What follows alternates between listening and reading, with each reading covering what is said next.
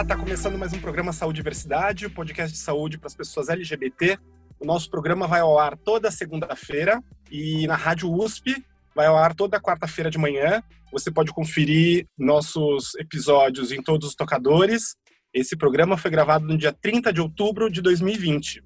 Esse programa é mais do que especial, ainda no ritmo de eleições. Afinal de contas, o Brasil está uma bagunça, todos os biomas queimando, muitos problemas em todas as esferas, e agora é o momento para a gente tentar resolver os problemas da nossa cidade. Resolver não, né? Mas a gente tentar encaixar os problemas a partir da eleição de vereadores e prefeitos. Eu aqui faço um agradecimento especial para quem me cede esse espaço, os estúdios da Clara Rocha, uma amiga mais do que querida, e converso com a minha amiga Vivian Avelino Silva, como toda semana. Oi, Vivi, tudo bem? Oi, querido, tudo bem? Tudo bem, que saudades de você. Estamos mais próximos em termos de bairro, mas ainda isolados e com saudades. Muita saudade. Hoje, durante o nosso programa, vai ser um programa mais praieiro, mais aquático, baiano, porque durante o nosso episódio a gente vai ver essa música.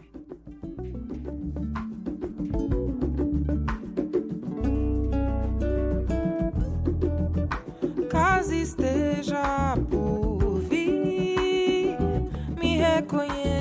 ali em um domingo de sol. Essa música é de uma pessoa muito especial, amada já no Brasil inteiro, dispensa apresentações. É da Lua de Luna, queria mandar um abraço para toda a produção dela, que foi muito carinhosa com a gente e nos autorizaram a utilizar essa canção que está tocando e que vai nos acompanhar nesse episódio. Muito bom. Vamos lá apresentar o nosso convidado de hoje, que é o Rubem Brandão.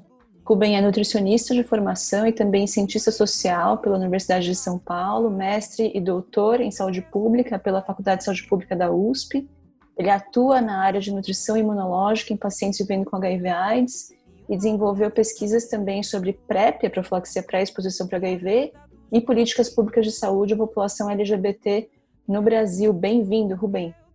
Obrigado, gente.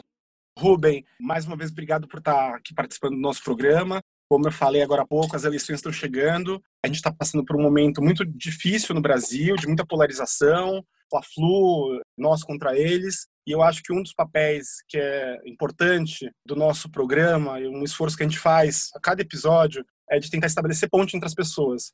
Eu acredito, uma convicção pessoal minha, é que a política é um dos caminhos para essas pontes, é um caminho para a solução de problemas da nossa sociedade. Concorda comigo, né?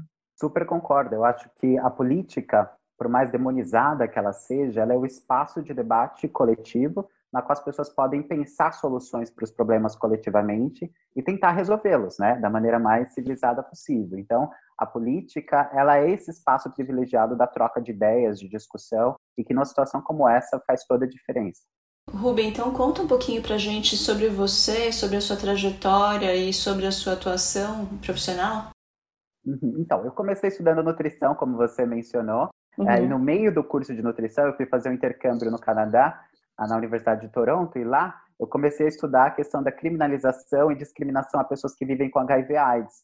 Eles têm uma legislação muito forte que discrimina as pessoas que vivem com o vírus se elas não falarem com seus parceiros que vivem com o vírus antes das relações.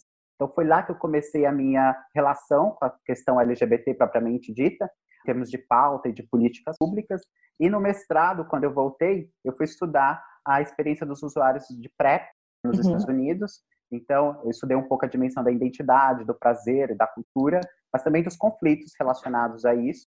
E segui aí no doutorado em saúde pública. Mas sempre tive uma atuação na sociedade civil por meio das políticas públicas. Então, participei de muitas conferências municipais LGBT na formulação de políticas públicas locais também. Então, é uma área que eu tenho experiência tanto acadêmica como também tive uma intervenção mais na sociedade civil organizada, né? Joia, muito legal sociedade civil super importante para o funcionamento, para os mecanismos da participação cidadã e da democracia, né? No dia 15 de novembro agora vamos fazer eleições municipais em todo o território nacional, ou seja, isso quer dizer que em todos os municípios do Brasil, em cada município, a gente vai poder votar para o poder executivo, ou seja, escolher quem vai ser o prefeito, e para o poder legislativo, Câmara dos Vereadores. A gente tem então dois votos, um para o prefeito, outro para o nosso candidato a vereador. Você pode falar um pouquinho da importância dessas eleições e das eleições municipais que estão chegando aí? Pois é, as eleições municipais elas são muito importantes porque em se tratando de saúde LGBT ou na própria questão de saúde, é onde a população, de modo geral, está diretamente conectada. Né? Então, se você pensar a atenção básica à saúde, as unidades básicas de saúde atendem a maioria da população. E isso é responsabilidade tanto da prefeitura, mas também da fiscalização da Câmara Municipal. Então, são questões muito aparentes que aparecem na vida cotidiana das pessoas e que nessas eleições está em jogo. Né? Então, o vereador, digamos assim, ou a vereadora, é a figura na qual tem maior interlocução diária e cotidiana com as pessoas, né? Então, se a gente faz uma boa escolha, a gente tem a possibilidade de um maior contato com esses representantes e cobrar é claro, que as políticas sejam efetivadas e que, enfim, tenham um maior controle sobre o orçamento eh, público municipal também, e, claro, sempre observando as nossas necessidades, né? O que é importante para as populações mais vulneráveis e marginalizadas na sociedade, né? Porque a política também é feita para isso, para reverter problemas históricos e problemas crônicos, né? Sobretudo no nosso caso, a questão LGBT, de orientação sexual, de identidade sexual, que são questões aparentes no debate público cada vez mais frequente, né, em cada eleição. Vou dar um passo atrás. Vale a pena tentar esclarecer para quem está ouvindo a gente a diferença do papel do vereador, ou seja, qual é a função do vereador no legislativo municipal e a função do prefeito. A gente já falou um pouquinho no programa passado, mas a gente pode falar de novo, é sempre bom esclarecer. Tudo bem. Então, o vereador ele ocupa uma função legislativa e de fiscal das tarefas do executivo, né? Legislar significa criar formas de regulamentação local, as leis, né? E que, de uma certa forma, também ajudam a fiscalizar o poder executivo. Mas não só isso. O vereador também ele tem capacidade de realizar algumas ações, e isso muitas pessoas não sabem. Então, às vezes, por medidas parlamentares, eles conseguem reservar orçamentos específicos para algumas atividades legislativas e, com isso, desenvolver atividades específicas. Então, é importante também verificar a capacidade de ação política do vereador, porque ele não é uma figura apenas reativa de projetos que vêm do executivo. Ele pode propor medidas, tanto legislativas, legais, né, no sentido legal do termo, como também propor ações específicas, né, dentro da máquina pública, e não só isso, fiscalizar ativamente todas as ações que ocorrem nos âmbitos da prefeitura. Então, a gente tende a achar que o vereador é uma figura meio passiva, assim, na esfera política, né? Mas não, ele tem atribuições bastante ativas, assim, no sentido de procurar resolver os problemas e estar presente no dia a dia. O prefeito, ele ocupa o cargo do executivo, né? ele é responsável por executar um programa de governo na qual ele foi eleito. Né? Então, essa é a maior tarefa, respeitando, claro, as leis locais, tanto municipais, estaduais e a Constituição Federal, e sob o escrutínio dos vereadores, né? Então os vereadores têm a função de acompanhar o poder executivo. Então o prefeito ele acaba ganhando essa preeminência porque ele é responsável, né, por garantir que os programas aconteçam, que as coordenadorias funcionem. Mas um legislativo forte, um executivo forte faz toda a diferença para a política pública, independente da posição partidária que eles ocupem. E qual que é a importância, então, Rubem, da gente ter representatividade LGBT, ou seja, ou candidatos que sejam, que se identifiquem como LGBT, ou que tenham pautas LGBT para garantir as políticas uhum. públicas para essa população nos municípios. Pois é, as prefeituras, elas têm muitos equipamentos públicos, que a gente chama, né? Coordenadorias, unidades básicas de saúde, centros de atendimento. E se você não tem pessoas, tanto no legislativo quanto no executivo, que pautem as necessidades LGBT, isso passa às vezes desapercebido. Então, quando você tem uma representação na Câmara, por exemplo, defendendo direitos LGBT ou apontando especificidades dessa população que precisa ser consertada na cidade, ah, você tem uma chance muito maior de ter resultado. Dentro da prefeitura propriamente dito, então, se você tem uma coordenadoria local LGBT, algumas cidades do Brasil, muitas não têm ainda, é um órgão central, na qual inclusive os vereadores podem atuar, mandando medidas provisórias, né, medidas, eu digo, fazendo chaves ali de orçamento entre legislativo e executivo, que as políticas podem andar muito mais. Então, a representatividade tem também um aspecto simbólico, né? É importante ter pessoas como a gente lá, defendendo os nossos direitos e, e nos quais a gente se sinta à vontade para falar dos nossos reais problemas porque uhum. é só assim que a gente consegue, de fato, transformar alguma coisa. Tem o aspecto da representatividade, que é muito importante, mas para o vereador ou vereadora fazer isso, não basta apenas ela ser uma LGBT. E a gente então, não quer só a bandeira, né, Rubem? Exato. Então, isso é um outro ponto muitíssimo importante, porque às vezes a gente elege um candidato ou candidata LGBT e é um candidato ou candidata monotemático, digamos assim, né? Que só fala sobre aquela questão, enquanto que ele está num contexto em que a cidade tem milhares de problemas e às vezes problemas distantes que afetam a população LGBT indiretamente, por exemplo. A questão da moradia é uma que a gente não olha como uma questão LGBT, né? Mas se você for nas ocupações por moradia no centro de São Paulo, há muitas travestis e transexuais morando lá porque elas não têm outras condições de moradia para viver. Então, em que medida tanto vereadores quanto prefeitos podem pensar políticas específicas no contexto da moradia, por exemplo, que é uma questão séria. Então, para fazer isso, precisa ter muita capacidade política, e não apenas uma representação simbólica, porque para desenvolver projetos efetivos precisa conversar mesmo com grupos de oposição, precisa articular ações, conferências públicas, conhecer a burocracia interna, né? Ser muito proativo e estar envolvido com essas questões, porque senão as pessoas nem vão saber. Então, eu falo muito assim, um bom vereador representante LGBT é um bom vereador ou vereadora com capacidade de ação política e liderança, que levem essas questões à frente para além da representatividade, porque a representatividade é uma questão transversal que passa todas as ações, deve, né, pelo menos perpassar todas as ações, mas para isso precisa ter um repertório de ações, de conhecer a cidade, os problemas, as organizações, a máquina pública propriamente dita, porque se não tiver isso, a gente vai ter então apenas vereadores ou deputados que representam discursivamente uma população, que isso simbolicamente é importante, Tá? Isso movimenta muitas coisas, mas para dar resultado precisa de outras capacidades também.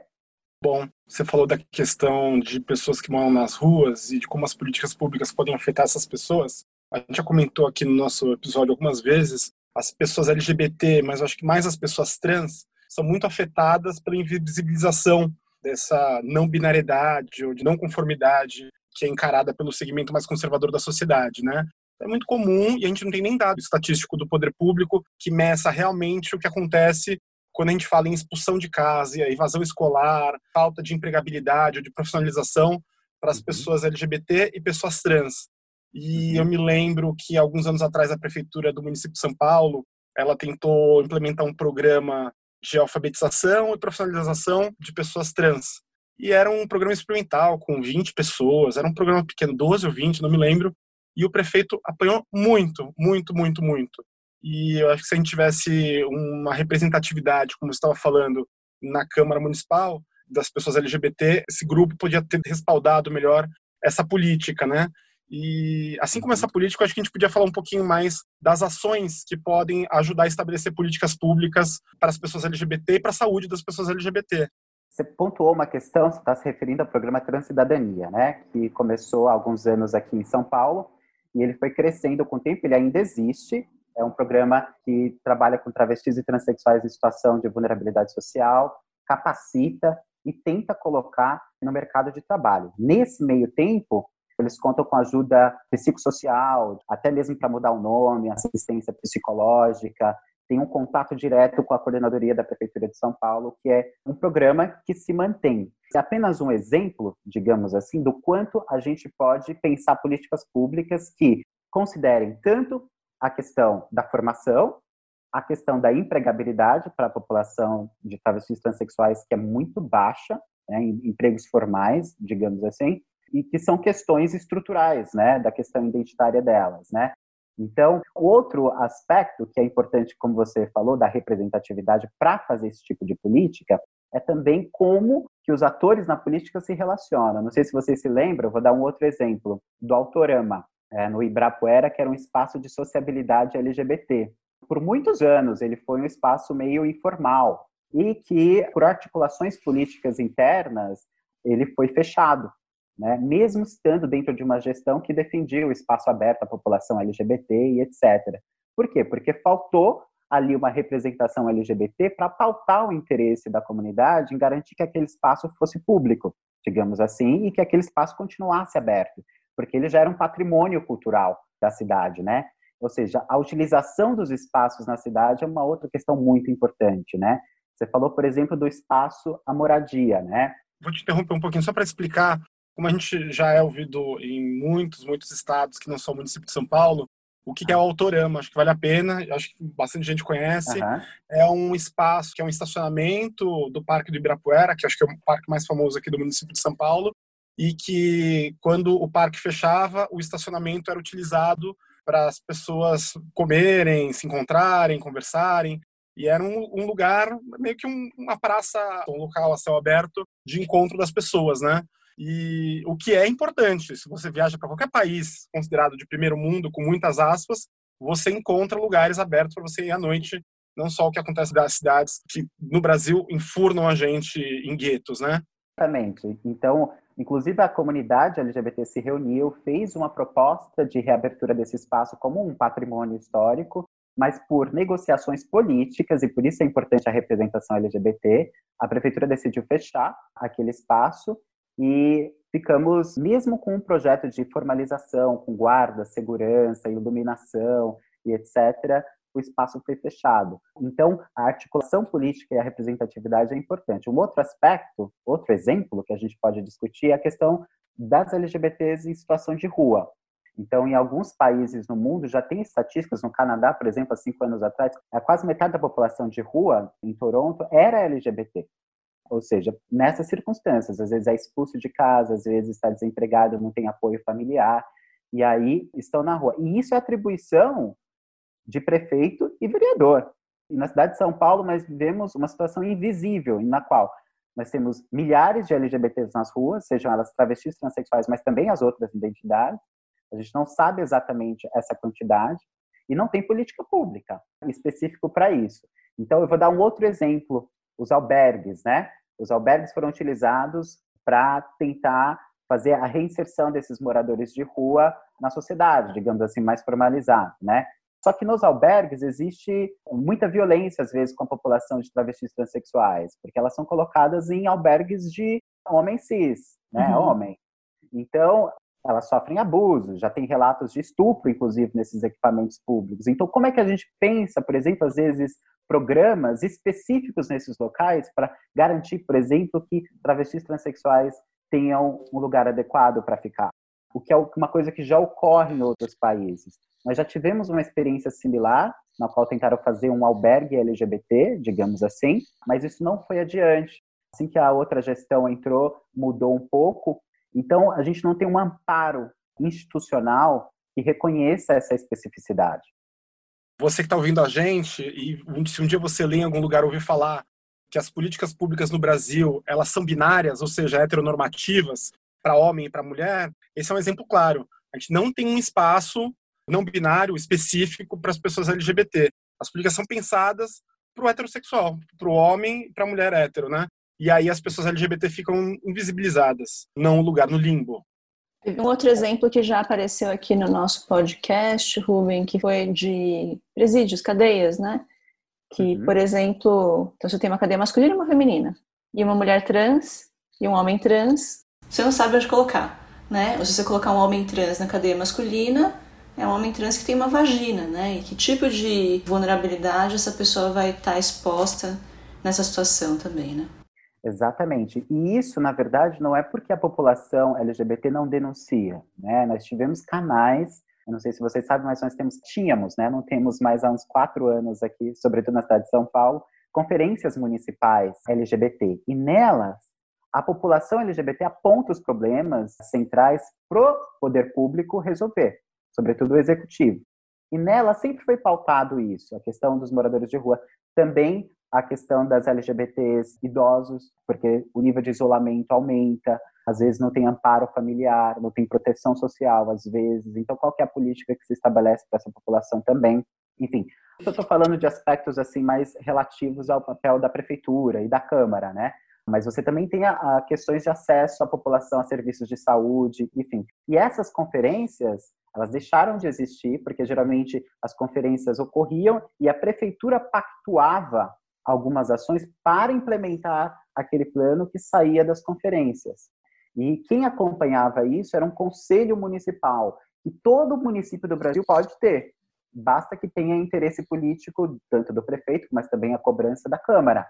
E o conselho acompanhava o desenvolvimento das ações dos órgãos responsáveis por isso e fiscalizava, ou seja, era como se fosse um vereador específico, mas composto pela sociedade civil. Né? E nós estamos, no caso de São Paulo, por exemplo, nós estamos sem conselho, que representa a população LGBT, sem pactuação das conferências municipais LGBTs, ou seja, a gente perde o controle sobre o que, que o poder público está fazendo exatamente para resolver esses problemas. Então, essas são medidas que às vezes parecem burocráticas, mas as pessoas têm um maior acompanhamento sobre o que está acontecendo e cobram respostas, né? Agora, Rubem, espontaneamente, sem essa cobrança, sem essa vigilância de conselhos, né, de representações da sociedade civil e de pessoas LGBT, sejam elas dentro do legislativo, dentro do executivo ou como pessoas físicas, né? A tendência orgânica, parece, da nossa política é sofrer uma influência enorme de estigma, né, e de preconceito. Como é que isso Exato. acontece de forma prática uhum. nas políticas de saúde? É uma ótima pergunta, porque quando não existe a cobrança e a vigilância, você deixa as políticas públicas na base do senso comum. E o senso comum, muitas vezes, reproduz preconceito, reproduz estigma, e as pessoas que estão lá no governo, sejam elas no executivo ou no legislativo, também representam isso. Então, na medida que elas reproduzem estigma, discriminação e preconceito, isso impacta as políticas públicas, porque são elas que estão fazendo. Então, um exemplo disso, voltando ao caso, por exemplo, do Autorama, nós tínhamos naquele momento um prefeito que defendia a utilização do espaço público para a população LGBT, mas quem ocupava, por exemplo, a Secretaria do Verde do Meio Ambiente, que era responsável pelos parques, era uma pessoa mais conservadora da coligação geral que ocupava o governo. Ou seja, a coligação, no final, definiu que aquele espaço deveria ser fechado. E o prefeito, que tinha uma simpatia pelo projeto, pela negociação política, acabou abrindo mão. Ou seja, quando você tem a sociedade civil cobrando em cima, denunciando o que está ocorrendo, as chances dessas coisas acontecerem são menores. Um outro exemplo é sobre o próprio orçamento. Então, já houve casos aqui em São Paulo em que às vezes, a coordenadoria LGBT, que é o órgão que operacionaliza as políticas na prefeitura, na questão LGBT, devolve dinheiro, porque não conseguiu utilizar o dinheiro, não aplicou o dinheiro em política pública. E às vezes esse dinheiro vem de emenda de vereadores, às vezes da oposição, entendeu? Mas pela incapacidade política de resolver, devolve o dinheiro para o orçamento. E aí, se não tem um conselho e a população de olho, isso passa como se fosse uma coisa normal. E nós estamos na cidade de São Paulo né? Em que a coordenadoria já tem um orçamento muito curto e ainda não executa. Né? Isso não aconteceu uma vez. Então, por exemplo, claro, um conselho ajudaria, mas qualquer pessoa, por exemplo, pode mandar um e-mail para a coordenadoria ou para a Secretaria de Direitos Humanos da sua cidade ou qualquer órgão que fique responsável por isso, e por meio da lei de acesso e uso da informação, elas podem cobrar todo o financiamento daquela pasta o que chegou, o que saiu, qual que é a, o planejamento de gasto. E foi numa dessas que um ativista, há, há, alguns anos atrás aqui em São Paulo, um amigo meu, descobriu que a prefeitura devolveu 2 milhões de reais. A coordenadoria devolveu 2 milhões de reais para o orçamento da prefeitura porque foi incapaz de gastar com política pública. Então, é muito importante que a gente tome esse espaço da representação não como um espaço assim de contemplação, né? Mas como um espaço de ação política, né? Porque as coisas estão acontecendo. Então, só para tentar fechar um pouquinho esse ponto, as coligações que os prefeitos fazem é muito importante com quais partidos, com quais ideologias eles defendem, vão impactar diretamente políticas, mesmo as mais específicas, como é esse caso aí da Autorama. E segundo, a participação ativa da sociedade civil tem efeitos sobre políticas públicas. Né? Imagina o que seria a 2 milhões de reais aplicados em eventos ou questões específicas para a população LGBT que não foram utilizados. Em suporte ao morador de rua, em alimento, em tudo. Você falando é animador, e me vem muito como professor de direito que eu sou, a questão do que significa a cidadania aqui no Brasil, né? A gente tem uma visão limitada da cidadania, ao meu ver, que as pessoas acham que o exercício da cidadania se limita ao voto. A possibilidade de votar e ser votado, nas eleições eu vou lá, aperto o número do partido que eu quero ou justifico o meu voto. E cidadania é tudo isso que está contando. É muito mais do que votar e ser votado. É participar, fiscalizar, se organizar em associação e fazer a vontade do grupo político, de todas as pessoas acontecerem na rua do seu município, no caso das eleições municipais, para que a gente tenha uma sociedade mais justa, mais igual, mais equitativa, mais isonômica para todo mundo, né? Para os hegemônicos, para a maioriona, para que as minorias ganhem voz. Exatamente, eu acho que você traduziu bem, né? E eu acho que agora, como a gente está no contexto de eleição, o eleitor ele deve olhar para os seus candidatos com essa perspectiva. Não é necessariamente candidatos com discursos redondos, com pautas muito, mesmo que defenda a questão LGBT, a gente tem que olhar qual é a capacidade daquele candidato no dia a dia de desenvolver ações que revertam benefícios da população LGBT. Nós não temos muitos vereadores e deputados LGBTs no Brasil ainda, mas nós já temos casos em que a utilização do mandato ele é muito protocolar e discursivo, sendo que o mandato, na verdade, ele tem um, orçamento gigantesco em termos de assessoria, de verbas, de assessoria jurídica, etc., que pode ser utilizado como via de contato direto com a população e com a burocracia estatal também, né, para cobrar medidas. Então, o que é interessante as pessoas olharem nos programas dos vereadores e tal, é a abrangência, por exemplo, das propostas. Então, as pessoas às vezes ficam falando assim, ah, eu vou defender LGBT. Mas defender LGBT é uma coisa muito abstrata. Eu quero saber, assim, LGBT com moradia. Qual é a relação LGBT e segurança pública na cidade de São Paulo? LGBT utilização de espaço público, por exemplo, LGBT e moradores de rua, LGBT e acesso a serviços de saúde, ou mais especificamente a questão da hormonização para travestis e transexuais. Ou seja, a abrangência das propostas vai indicar o quanto que o candidato conhece os programas locais e a máquina pública e o quanto que ele pode fazer né, em benefício da população. Então, por exemplo, a parada LGBT, por exemplo. Alguns dizem que é festa, outros dizem que é mais ato político, mas independente da denominação, é um ato público de celebração e de visibilidade. Então, qual que é, por exemplo, o papel, o vereador e o prefeito são fundamentais na articulação da parada, porque é em nível mais municipal que eles recebem verba. É a prefeitura que, por exemplo, banca toda a estrutura da parada, uma doação para a organização da Parada do Orgulho LGBT de São Paulo. E a todo ano isso fica em disputa. Os setores mais conservadores não querem, os setores mais progressistas querem. Se não existe ali um vereador ou setores da sociedade civil cobrando para que aquele evento ocorra como uma manifestação cultural, ele já corre o risco de não ocorrer. Uh, por exemplo, ele ocorre hoje na cidade de São Paulo, na Avenida da Paulista, por uma grande disputa, porque queriam tirar da Avenida Paulista e deixar mais escanteio, né? Então, tudo isso, essas coisas que parecem pequenas, elas são reflexos de disputas políticas que são legítimas e que são importantes para garantir, inclusive, a democracia. E como o Mário falou, isso é cidadania. Né? Então, candidatos que defendam a cidadania, mas que têm perfil para lutar por cidadania. Isso também é muito importante. O que me vem, eu vou dar um exemplo de outra esfera, mas acho que vai ajudar a materializar isso que a gente está falando na cabeça de quem está ouvindo a gente e está achando muito distante. Há alguns anos atrás, se a gente pegar 30 anos atrás, possibilidade do divórcio no Brasil era muito complicada. As pessoas não se divorciavam. E houve uma militância, principalmente das mulheres, dos grupos feministas, para a gente conseguir institucionalizar e aprovar em lei, com a mudança do Código Civil, e isso veio depois de muita decisão judicial, a possibilidade de se divorciar.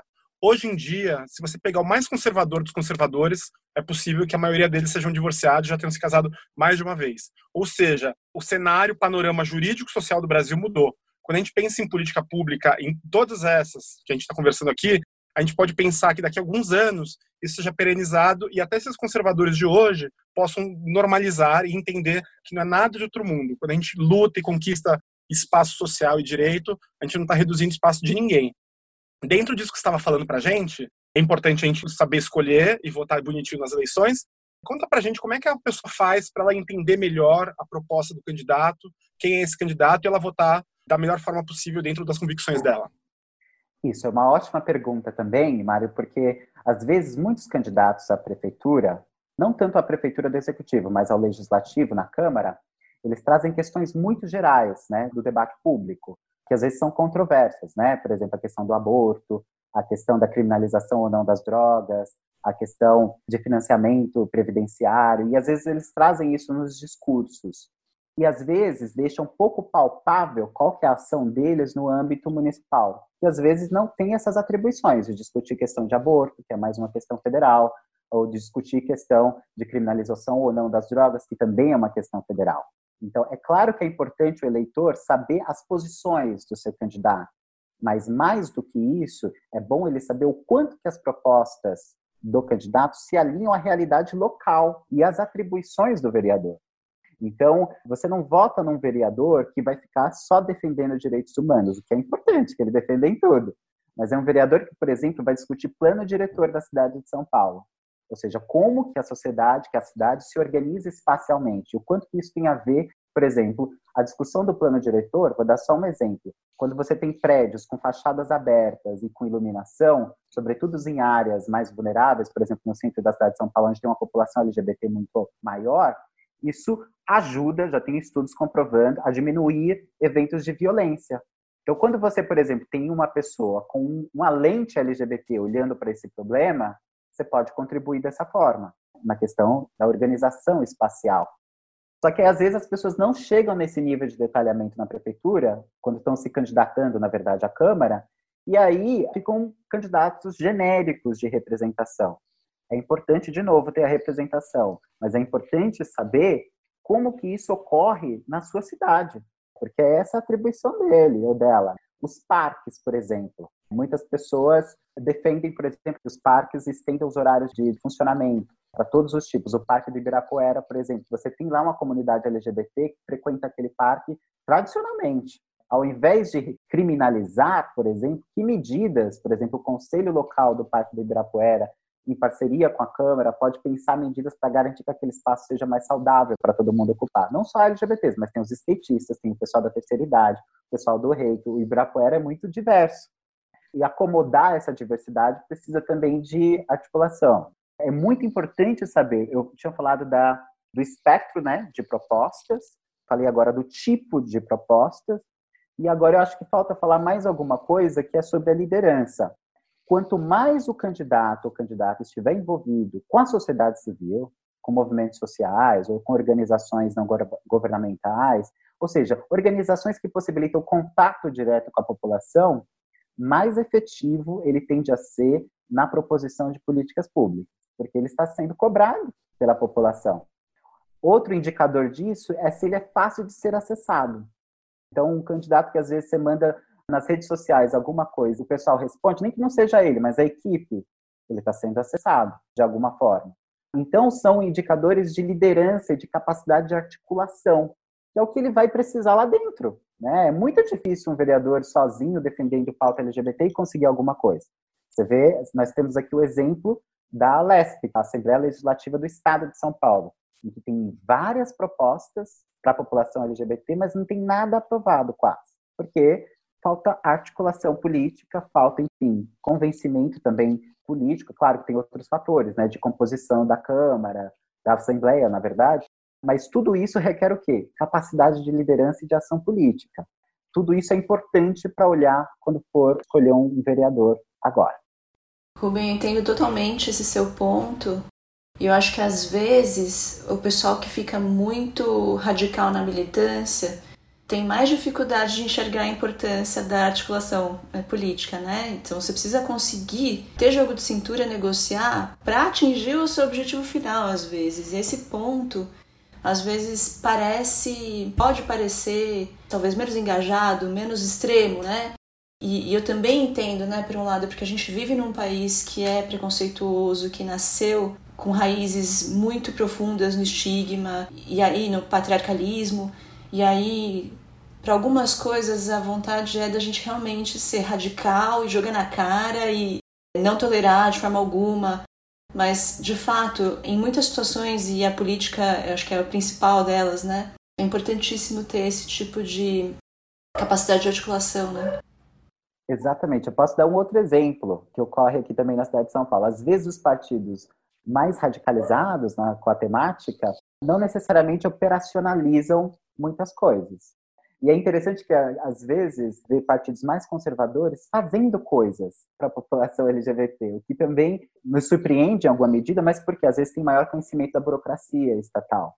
Então, às vezes, você tem, ah, por exemplo, a criação da coordenadoria LGBT de São Paulo não foi para um partido, digamos, de esquerda mais libertário, radicalizado, foi um mais de centro à direita, que revela o quê? Que existia ali o interesse público de construir uma política, mas que isso não estava necessariamente relacionado com posições ideológicas.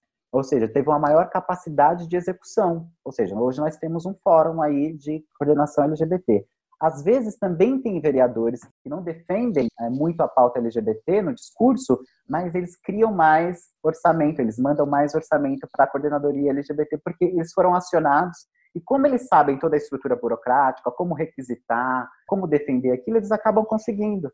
Então, assim, é isso que eu estou falando. Não basta apenas você defender, acreditar numa questão específica ideológica a capacidade de articulação burocrática, política com a sociedade civil é que vai fazer a diferença. No final, é isso que a gente vê. E, claro, a importância do debate público também.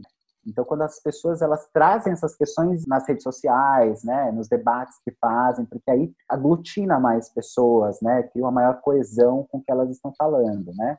Então, isso é bem importante. Muito bom. E se a pessoa quiser, depois dos candidatos já eleitos, como é que ela consegue acompanhar essa rotina dos candidatos, das candidatas, dos candidatos que forem eleitos?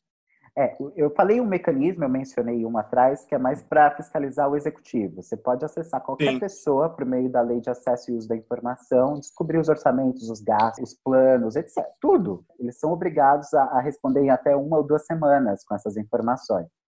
O legislativo, as pessoas podem acompanhar agora também pelas redes sociais, mas acionando diretamente os candidatos. Mas não só isso, participando das conferências. Eles fazem várias conferências temáticas, os candidatos. Alguns não fazem, mas aí as pessoas podem cobrar. Por que, que não fazem? Essas conferências, por exemplo, eu participei de uma o ano passado, que foi proposto na Assembleia Legislativa do Estado um projeto de lei que reserva vagas para travestis e transexuais em empresas que têm convênios com o Estado de São Paulo. Ou seja, elas teriam uma parcela ali de reserva de vaga para essa população mais vulnerável. Ou seja, foi uma conferência no legislativo que teve vários partidos, né, grupos diferentes discutindo uma temática comum, se aquilo era válido, se aquilo não era, os problemas, os desafios, etc. Esse tipo de encontro é muito importante porque você pode encontrar o seu vereador ali. Ele vai estar falando e você encontra e conversa, faz pergunta e etc. Então, e sobretudo na Câmara. A Câmara tem uma estrutura, sobretudo aqui na cidade de São Paulo, tem muita estrutura para conferências. Às vezes tem cursos locais nas quais as pessoas podem conhecer, né, como é que funciona ali a Câmara e participar mais ativamente. Então, e uma outra coisa, se ele ou ela está envolvido com a sociedade civil, com movimentos sociais, com organizações, o seu canal de acesso é muito maior. Depois das eleições, inclusive. Então, às vezes, tem uma coisa que a gente chama de territorialização da política, que às vezes tem candidatos que não fazem nada na Câmara, mas eles têm um contato tão grande com a população eles são reeleitos por eleições consecutivas. por quê? Porque é um canal de recepção, às vezes problemas pequenos ali na subprefeitura o vereador consegue ajudar, mas não trazem grandes contribuições para a cidade. Ou seja, na medida em que você consegue conciliar esse canal com a população e com a proposição maior, você tem um efeito melhor, né, sobre políticas públicas. Então, isso também é um outro aspecto a se considerar. É uma aula de democracia, cidadania e política aqui, gente. Estou impressionado. Nosso convidado, mais que bem-vindo. Adorei, estou adorando a conversa.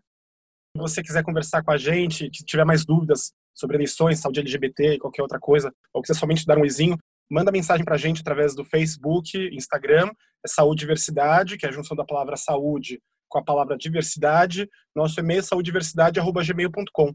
A gente tenta responder sempre que possível todas as mensagens. Não é isso, Vivi?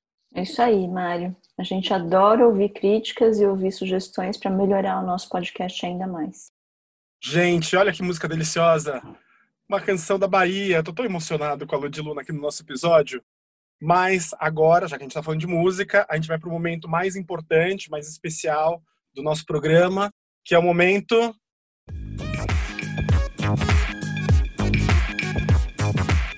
Cultura Transviada. Esse momento cultural é o momento em que os nossos convidados, a Vivi e eu, trazemos toda semana alguma dica de livro, filme ou qualquer elemento da cultura LGBT ou não, para que a gente possa inundar o mundo com coisas bacanas, legais, para que as pessoas possam ter uma vida melhor. Olha que lindo. E vamos começar, como sempre, com o nosso convidado, Ruben. Qual é a sua dica cultural de hoje? Eu vou sugerir o livro. É um livro que eu adoro e que é uma figura emblemática para a população LGBT, para nossa identidade, cultura, história, que é o Morangos Mofados, é um livro do Caio Fernando Abreu, que é um livro de vários contos em que ele discute, enfim, relações, brigas, conflitos amorosos, emoção, identidade, tudo e que eu acho que é um livro lindíssimo dele e que eu acho que todo LGBT vai se encontrar em algum lugar ao ler esse livro. Ótimo, muito bom. Adorei muito a bom. dica, Ruben. Minha dica dessa semana é um show que está disponível no Netflix da Hannah Gadsby. Ela é uma mulher lésbica que originalmente é da Tasmânia, uma ilhazinha lá na Oceania, e a Hannah Gadsby, por morar numa ilha pequena, cidade pequena, uma mentalidade bastante provinciana, sofreu muito na vida dela, sofreu bastante violência também, inclusive, né? O primeiro espetáculo em que ela conta essa história chama Nanette.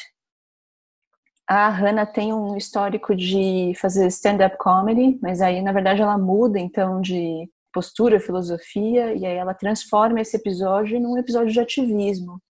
E é muito emocionante, muito interessante para os nossos ouvintes e também para abrir a cabeça das pessoas que têm menos contato com a cultura e a vivência e os sofrimentos das pessoas LGBT. Bom, a minha dica vai ser uma dica cabeção. Vou falar de uma filósofa chamada Judith Butler. A gente já falou, a gente já citou ela aqui no nosso programa algumas vezes. Ela tem um livro, o título dele em inglês é Undoing Gender, que é alguma coisa como desfazendo o gênero, e ele conta, ele explica como funciona a questão da divisão social de classe e essa questão do gênero na nossa sociedade. A gente tem o hábito de dividir tudo em caixinha, masculino e feminino, e hoje a gente vive essa fluidez. A Judith Butler é um clássico em todo o Ocidente, em termos de movimento feminista e movimentos de gêneros não binários. É o livro para quem tiver afim de se aprofundar mais em teorias dos movimentos sociais. Muito bom. Rubem, quero te agradecer mais uma vez por estar com a gente hoje. Esclareceu muita coisa. Precisamos ouvir mais pessoas como você que tem essa visão da importância aí da cidadania e do exercício da cidadania. Ah, obrigado. Foi um prazer conversar com vocês. Eu acho essa discussão fundamental. As eleições não acabam agora. Elas, na verdade, só dão um start aí de um processo que as pessoas podem participar, podem se envolver porque vai afetar a vida delas. Então, é sempre um convite a se a pensar a cidade de São Paulo, o seu espaço urbano, a sua própria história. Então, é sempre muito bom conversar sobre isso. Eu adorei, eu aprendi horrores. Eu achava que, você vê, a gente acha que sabe tudo, a gente sabe nada, gente. Ele me ensinou muita coisa. Obrigado, obrigado, obrigado. Obrigado, querido. Então, quero fazer os agradecimentos aqui para Castro Burger, a nossa hamburgueria favorita, também a Rádio USP, que apoia a gente na divulgação dos episódios, e aos nossos ajudantes na parte de comunicação e mídias sociais, que são Fábio Escaleira, Bruna Conzada e a Pamela Quevedo. Muito obrigada. Ofos! Obrigado, gente. Até a próxima semana. Tchau, tchau. Cuidem-se. Tchau, tchau.